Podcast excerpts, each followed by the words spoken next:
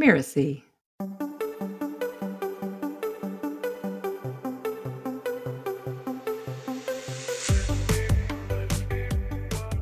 Having this type of structure for our students, our clients, is really, really helpful. It does them a favor. It's like, okay, 10 minutes left in this writing party, get your introduction done, because then we're moving on. Hello, and welcome to Blowing Up, the podcast that shows entrepreneurs like you how other businesses exploded in the best possible way. I'm Linda Claire Puig, the founder and CEO of Six Figure Newsletters, and I'm here with my co host, Ari Iny, the head of strategy for the ACES Business Acceleration Program at Mirasee. Hey there, Linda. In each episode of Blowing Up, we showcase an entrepreneur whose business, yes, blew up. It experienced what seemed to be a sudden success. But as we all know, that kind of success is not random or a fluke. The company employed a specific strategy that caused its rapid rise in revenue. So today we're going to dive deep into that strategy so that you can learn from it and determine how you might apply elements of it to your business. In this episode, we look at a highly structured strategy that's focused on the immense value to clients and students of completion. We're talking hands on, get it done in a weekend events. Our guest is Donna Kozik, who, to my mind, is the very first in the industry to create this type of event with her Write a Book in a Weekend program. She now leads five different in a weekend programs and has more up her sleeves. She also has a Done For You publishing program, and whether DIY or DFY, her mission is let's get you published. Welcome to Donna, and let's jump right into our conversation. Well, things were going so great for me in uh, the fall of 2008. In fact, I had printed out the hmm. bankruptcy papers. I was in the grocery store and I was looking at the cans of cat food on the shelf and I was wondering how many cans can I afford to get to feed my cats this weekend. I was down to pennies. That's a desperate place to be. There really was. But desperation can cause us to say, hey, you know what? I'm just going to try something. I had been giving the online business a try and it just didn't seem to be working. I was trying to show people how to write and publish a book, but I really didn't have a system for it or anything like that. I was talking to my coach and he said, Well, why don't you start a Facebook group and call it, I don't know, write a book in a weekend or something? And I'm like, Okay. I had a member join and she messaged me and said, Donna, I'm ready to write my book this weekend. What do I do? I started thinking about it what would I have her do to actually write a book in a weekend? And so my mind kind of went to work on it. So I said, I'm going to have this virtual event and I'm going to show people how to write a short and powerful book that they can get done in a weekend, something that's kind of more modest in content, meaningful in message, is the way I positioned it. I had fun actually putting it together and I'm like, well, let's see if anybody buys this and I put it out there and I had 70 people buy it for 99 bucks each. And that was huge. I was like, oh my gosh, this really works. I had another weekend. It, that was September of 2008. I did another one in October, one in November. In January, I did one and I had my first $10,000 month. I crossed six figures in June of that year and I haven't looked back my day I will never forget is when I was in the grocery store and I'm looking at that cat food and I'm like, I just take my arm and sweep it across the shelf. Mm-hmm. I had plenty of money. I could buy all the cat food I wanted. That's really meaningful, though. I mean, yeah. it's a real tangible evidence of well being and of success. So, you did write a book in a weekend events for many years I think, before you created another in a weekend event. Can you talk about that transition? I was all excited about my first mm. write a book in a weekend. And then I did another one and I said to my coach, Oh, you know what I'm going to do? Promote your book in a weekend. And he said, If you do that, I will kill you. he's like, You have barely scratched the surface with this write a book in a weekend thing. He's like, keep it up for a while and then mm-hmm. see what happens. And so that's what I did. I only did write a book in a weekend. I did six a year for about four years. And mm-hmm. then I expanded it to Kindle ebook in a weekend. Mm. And then I'm a big proponent of using that book as a, what I call a big business card to get clients or get leads for your business. So part of that is having a call to action in your book where you ask people to go and download a freebie. So then I started freebie in a weekend to show people how to create that freebie. So now you're up to, I think, five in a weekend type events. I can't and, help uh, myself, Linda. people need to get things done, and weekends are a great way of doing it. I was going to ask you why they're so successful, but that makes sense. I did a website in a weekend around 2010, and I recently did another one of those. And then I did podcast in a weekend to mm. show people how to get started doing a podcast. I copied the idea and I did ezine in a weekend. And that was a really fun event. People really got a lot out of it. They got their newsletters started, which for a lot of people is a really hard thing to do. And so I'm just testifying to the value of those kinds of events. Do you think that in a weekend event, similar to the ones that you run, do you think that everyone can do them? Talk to us a little bit about how you see other people utilizing that strategy for themselves. Yes, absolutely. I think that anybody could do them. And I think, first of all, your clients would uh, love it because they'd be able to accomplish something in the weekend. I think it's a good model for people who want to see their clients move forward in things. So you've been kind of touching on different elements of the weekend. Could you walk us through like what does a weekend look like? How does it work? So what I do is I have some orientation calls prior to the weekend itself. One is an orientation, let everybody know this is the way it works. And then also I want you to think of your vision of what you want to accomplish in the weekend Let's talk about your message. Mm-hmm. Let's talk about how we can make it what I call an inch wide, mile deep, so you can get a book done in a weekend. Then I have the on your mark call, the Wednesday prior to the weekend. I try to match the participants with a type of book structure. And then mm-hmm. on Saturday morning, we start with the introduction because no matter what structure you pick, you have an introduction for your book. Then on Saturday afternoon, we fill in that structure a little bit more with right. a uh, outline and some fast drafts. And then the idea to get like one chapter pretty much 80% done. And then on sunday afternoon we talk titles for the book and then uh, some of that publishing information about like here's what comes next. Then we have a celebration call and our what happens on monday morning our next steps call on sunday afternoon. So you're pretty much on the whole weekend. Yes. Mm-hmm. yes.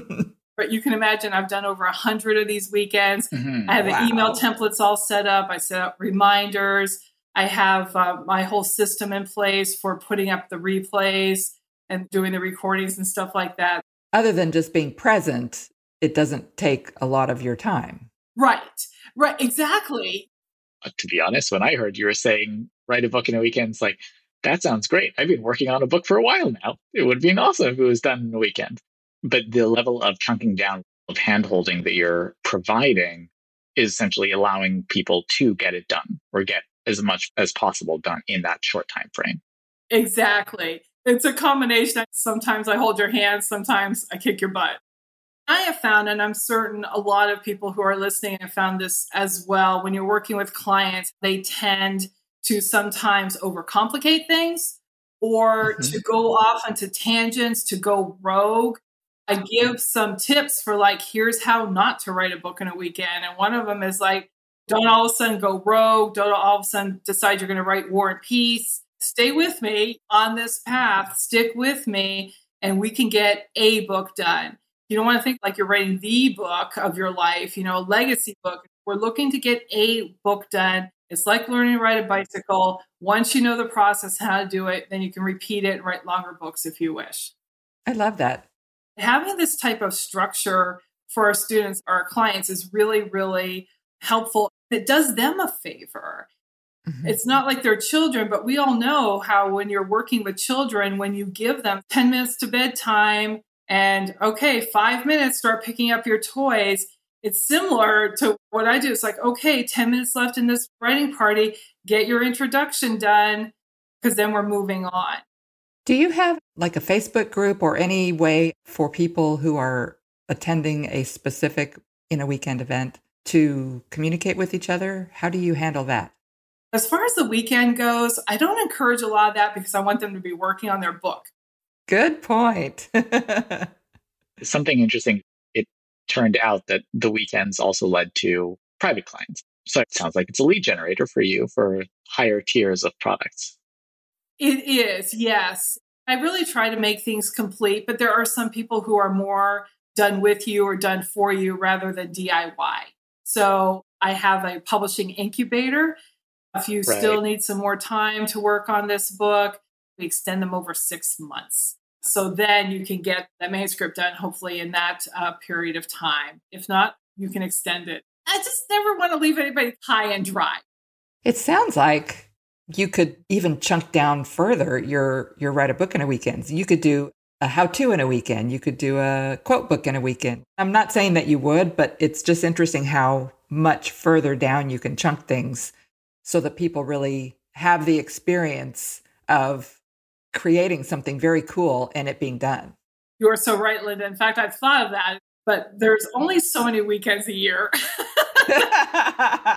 and then by the time you mark off, you know, Super Bowl weekend and different holiday weekends, that number dwindles a little bit.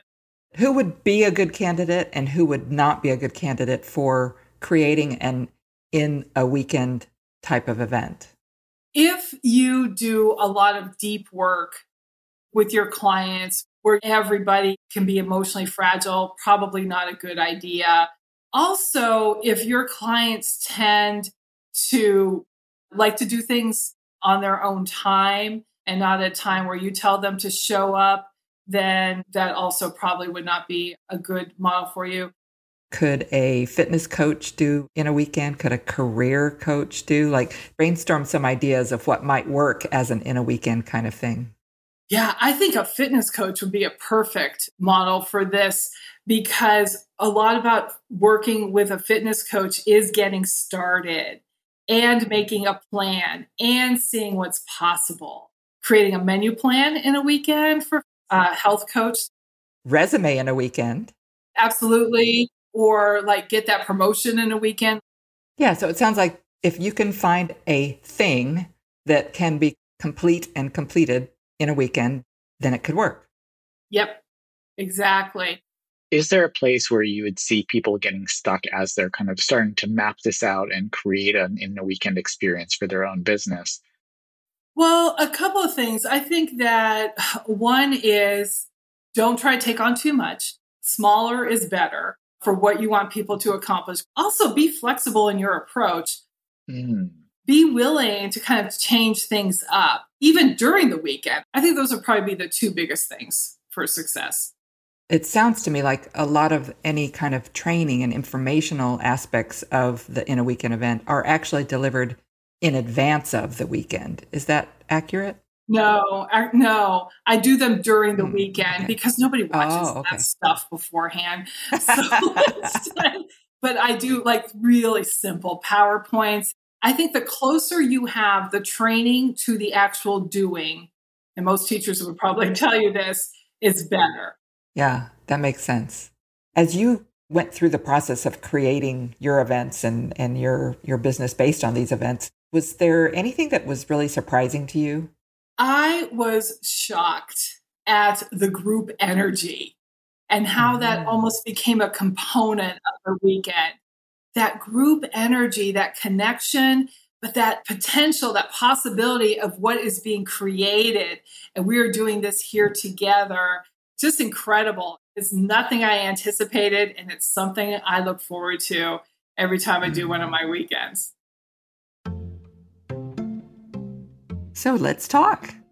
You can probably tell how much I love this model by the fact that I copied Donna's idea and created my first ezine in a weekend program. I actually think it's genius. And if the model works for you, it's of immense service to your clients. Everyone loves the fact and the feeling of completion, and we need it to keep moving forward in our business.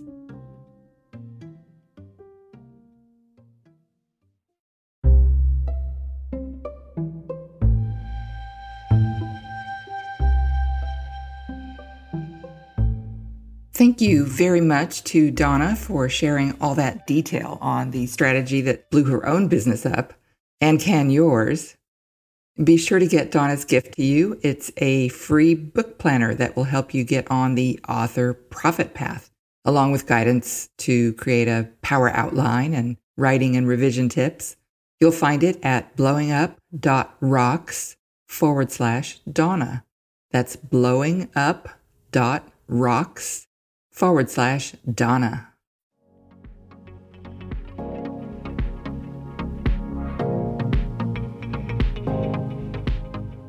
This episode of Blowing Up was produced by Linda Claire Puig. Cynthia Lamb is our managing producer, and Danny Iny, our executive producer. Post production is by Post Office Sound. To make sure you catch all the really great episodes of Blowing Up, follow us on Apple Podcasts, Spotify, or wherever you're listening right now. And if you like the show, we'd love it if you could leave us a starred review or share the show with a friend. Thank you for listening, and we'll see you next time.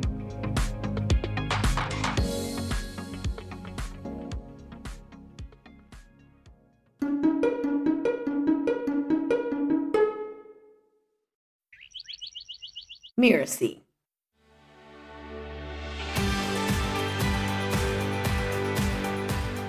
I certainly am willing to admit what I don't know.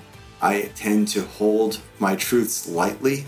I try not to have, you know, very firm convictions because I recognize that when you move up an organization, your information is limited because you have a greater breadth of responsibility. I'm Sharon Richmond. I'm an executive coach and consultant with more than 30 years' experience working with C level executives. To Lead as Human is the podcast for you if you want to supercharge your leadership by bringing all of yourself into your role. Listen as our guests reveal their hard won lessons and share their deep humanity. I think the turning point for me was when I realized that I want people to tell me what they think, and they're afraid. They were honest to God, afraid to tell me things. It's like, I checked all the damn boxes, but I am so alone and I'm so unhappy. I'm burning myself out. And when I started looking at, like, you know, my fears, going into the shadows, sharing it with others, the very thing that would be a nightmare for most people in the workplace is the very thing that led me to my dreams. My guests know that the influence they have as top leaders comes with an equal measure of responsibility for all their stakeholders.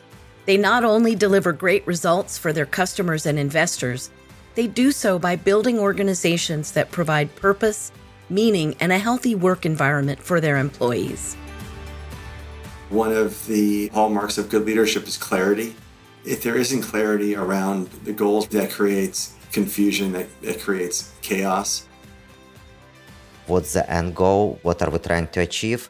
And that makes people's jobs more purposeful and people are clearly enjoying that people who are making their own decisions they're significantly more motivated in doing what they're doing yeah, I've really seen the maturity and growth of those individuals. And I think that we've now kind of really been able to create a lot of autonomy and give people a lot of freedom to do their best work. So not rocket science, nothing too crazy, but uh, you know that was definitely a journey. I hope you'll join us every other week as we talk with these inspiring leaders and learn from the very human challenges and successes they've experienced on their own leadership journeys.